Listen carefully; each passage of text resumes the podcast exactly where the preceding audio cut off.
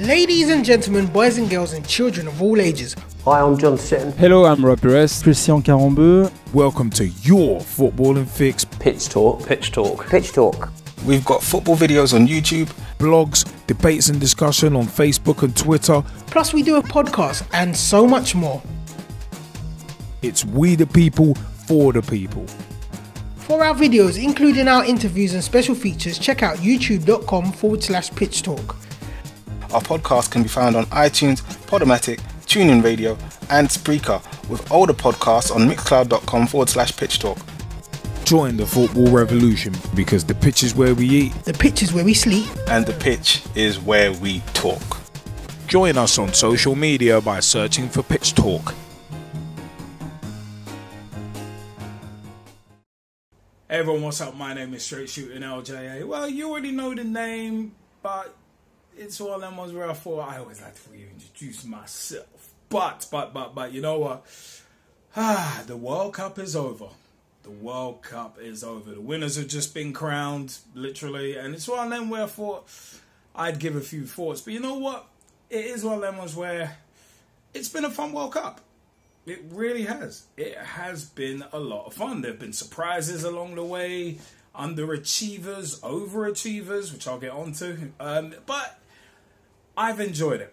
I've really, really enjoyed this World Cup. And it's a case of my first World Cup that I watched was 1998, because I got into football just after USA 94.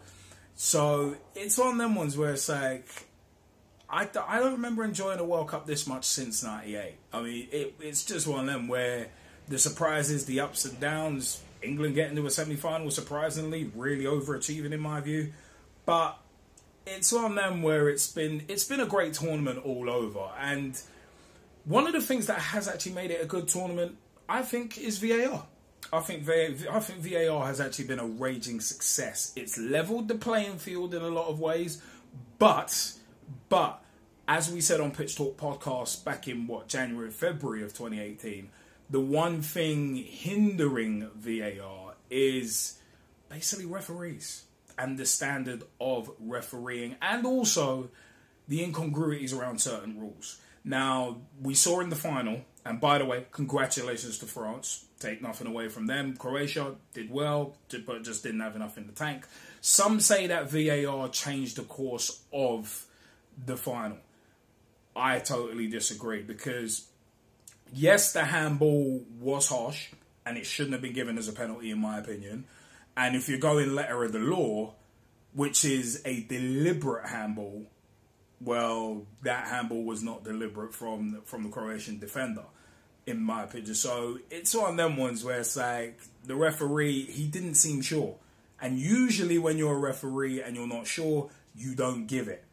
And after a while looking at it on VAR, he still didn't look sure. So in theory, I don't know why he gave it.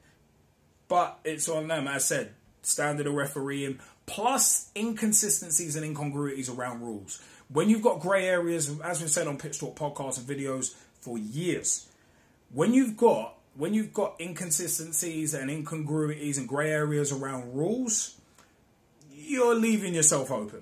And at the end of the day, you're leaving yourself open to confusion. So it's one of them ones where I said before that VAR will not be as successful as it could and should be until you clear up the handball rule, the offside rule, until you clear up the whole passive active, deliberate, not deliberate. It's one of them ones. Until you clear up these and simplify these rules, VAR is never going to be a success. But one thing that did tick me off during half time, and this is not the first time I've heard this during the World Cup and before anyway about VAR, Gary Lineker on the BBC coming out and going, oh yeah, VAR was supposed to end controversy. It's like, no, VAR doesn't make the decision. This is why a lot of people get confused. VAR is there to help referees. And if you look at the bigger picture, I said, the standard of refereeing and incongruities and grey areas around certain rules, those are the bigger issues that has actually facilitated the necessity for VAR to be brought in the first place. If the standard of refereeing was better and there weren't so many grey areas, you might not need VAR. all right, speed of the game comes into it, of the modern game comes into it, yes. But the other two issues I mentioned are the main issues why VAR came in. Not to clear up controversy. Not to clear up controversy, it was to help the referees. And remember, the referees are the ones with the final say. The referees are the ones with the final decision. So that's why I think it was Saudi Arabia, Uruguay. You saw a clearly not deliberate handball given. And it's like, wait, hold on. You could see that was not deliberate. So I don't know why the ref's giving it. But you got other decisions as well, like Ronaldo. He should have been sent off in the final, in Portugal's final group game. But the referee, and excuse my language, pussied out of a decision and only gave him a yellow. But it was violent conduct. It should have been a red. Gerard Piqué, also in the final group game. Two-footed lunge. Nothing. So it's referees who are causing the issue, in part, and also the rules. So if you ain't going to enforce rules properly and there's grey areas around rules, you can't expect something that's brought in to help referees to completely eradicate everything. That's why VAR, the success rate before it came in the FA Cup earlier this season, was only 98.6% and not 100%, in my opinion, because you still got referees copping out of decisions and referees not being sure. So we saw it in the World Cup final. Referee was not sure at all, clearly, but he still gave the decision. You're not supposed to give it. And then you've got edicts coming down from the powers that be about, well, okay, what's that? I think it was Pierluigi Colina before the tournament said to referees, yeah, if it's a tight offside, keep your flag down, VAR will sort it out. And again, that's always been kind of a fear of mine, that VAR would end up as a crutch for certain referees, where instead of taking charge and making correct decisions and learning to make those decisions, they're just going to use VAR as a crutch and be like, yeah, I need to see the video. Just like Craig Pawson in Liverpool v West Brom, where he was going to VAR literally for everything. It's like, dude, it's obvious. You don't need to go to VAR for it, but he still kept doing it. So, but you know what? Not going to stick on VAR. It's been an amazing tournament. England, you know what? Big ups. Young team. I personally didn't expect us to get past the last 16, so to get to the semi-final and eventually a dead rubber match against Belgium, the third, fourth place playoff, you may as well just get rid of it, because it's a dead rubber match. Imagine at the beginning of a match you're told, all right, so what are we playing for today? You're playing for 3rd/4th spot. Okay, whatever. Don't expect me to put in an 110%. But for me, it's been an amazing tournament. There have been surprises. There have been great goals. It has actually been fantastic to be a part of the Russia 2018 World Cup. As a viewer, I mean, I've tried to catch as many games as possible, watch games back as I work late, and it's been a lot of fun.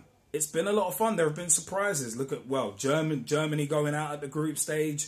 Argentina flopping catastrophically as well again.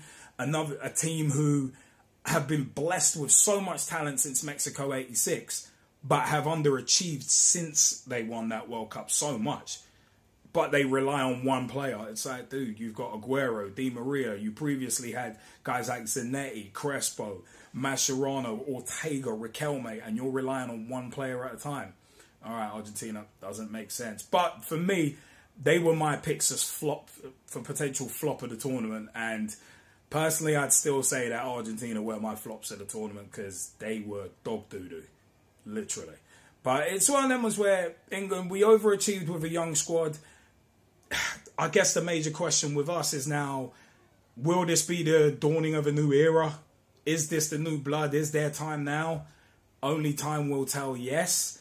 But it looked, for me, the England team this time round looked like there wasn't that north-south divide. There wasn't that whole big-time Charlies thing that has really plagued England teams throughout the years, where it's like, yeah, I'm a big shot, you're nothing, and divisions within the team because of that. So for me, that's how Gareth Southgate, I think he cultivated a real team ethic, getting them together as a unit, and that's why England did so well. And also the weight of expectation wasn't there this year. We weren't expected to go that far. And that said, I only expected us to go to the last 16 and get knocked out. When we went to penalties against Colombia, it was like, oh, God, not this again. Not again. But It's one of them ones. The boys did brilliantly, and you got to say big ups for that. And you know what? It is one of them ones. Spain were in the tournament a little longer than they should have been, and then got put out by the host, Russia, who just wanted it more. Russia just wanted it more. You could see it in the shootout. So it's one of them ones. We've seen a lot. Brazil, who I thought were overrated from the start of the tournament, when Belgium put them out, and the manner in which they did it, it was one of them where it was like, well, little bit of karma for Neymar there. Little bit of karma for Neymar. Because that dude loves rolling around. I think he spent, something like 14 minutes, 53 seconds rolling around. And apparently 6 minutes of that was against Mexico. It's like, dude, were you playing it? So it's one them ones. I mean, certain teams did impress. I mean, Mexico, unfortunately, couldn't get that last 16 thing, that monkey off their back. Which is a bit of a shame because quite liked watching them play. But it's a case of there were so many teams who have done so well. Russia got a lot further than I expected them to as an average side. Croatia kept warning people, they may not be great, but they've got a few good players in there, and lo and behold, them getting to a final proves it. France, I didn't expect them to win it. Honestly saying, my pick was Germany. I'm not afraid to admit that.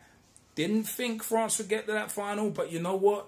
Big ups to them because at the end of the day, they peaked at the right time. They were getting better as the tournament went along. Against Australia, they looked poor, but they ground out the victory. And there was a lot of criticism for Deschamps. And it's like, okay, let's just see where it goes first. So it's one of them ones, man. It's been a really, really memorable tournament.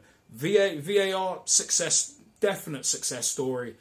And UEFA, you're missing a trick once again in terms of not bringing it into the Champions League next season. The parasitic media need to stop trying to blame and bury VAR because that pisses me off no end.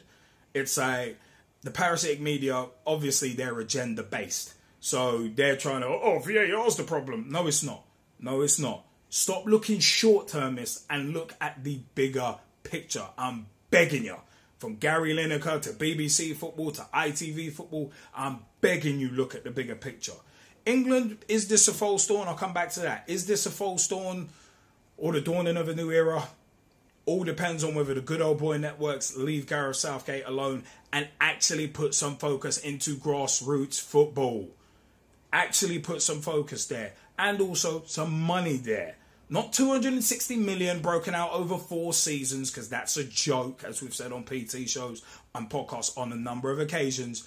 But we actually take the time to invest. And don't keep calling cats golden generations before they've won anything. How are you going to be a golden generation and not win anything? That doesn't even make sense. That doesn't even make sense to me. So it's one of them ones. But I just see it as if the good old boy networks leave Southgate to do his job, then he'll do all right. I thought he was going to be just a stopgap manager and wasn't going to do that well.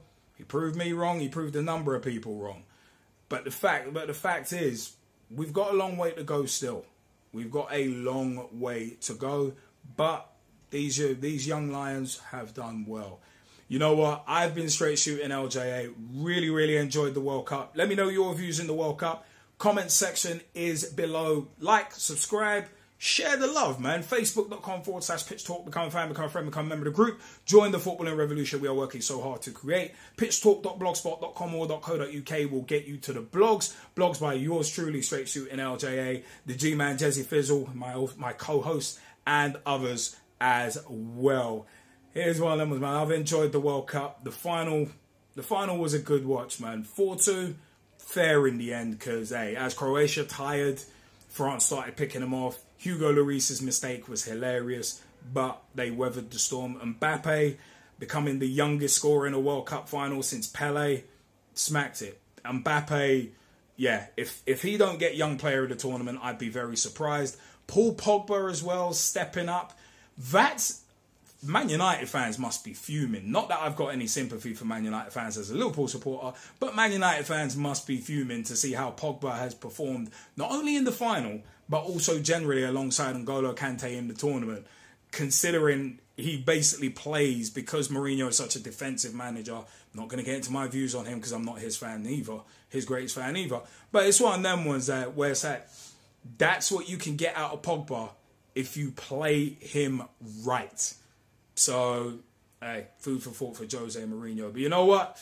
I'm looking forward to the 2018-19 season. My boys Liverpool are making moves already. I'm sure we'll be doing some more vodcasts and blogs on that as the time passes and August 11th comes closer. But you know what? It is one of them ones. I have been Straight Shooting LJA. And remember, join us on Facebook, facebook.com/Pitch Talk. Become a fan, become a member of the group. At Pitch Talk on Twitter. Tweet with us, at Pitch Talk on Twitter. Tweet with us, follow us, see what we are up to. Oh, all I got to say is after that Russia 2018 World Cup, love, peace, and hair grease. Thanks for joining me, peeps, for another episode, the World Cup Roundup episode of the Straight Shooting View. Take it easy, peeps. Ladies and gentlemen, boys and girls, and children of all ages. Hi, I'm John Sitton. Hello, I'm Rob Perez. Christian Carambeau. Welcome to your footballing fix. Pitch Talk. Pitch Talk. Pitch Talk. We've got football videos on YouTube, blogs, debates and discussion on Facebook and Twitter. Plus, we do a podcast and so much more. It's we the people, for the people. For our videos, including our interviews and special features, check out youtube.com/Pitch Talk.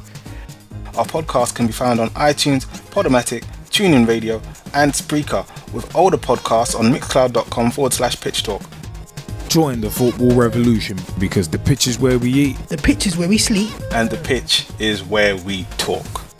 Join us on social media by searching for Pitch Talk.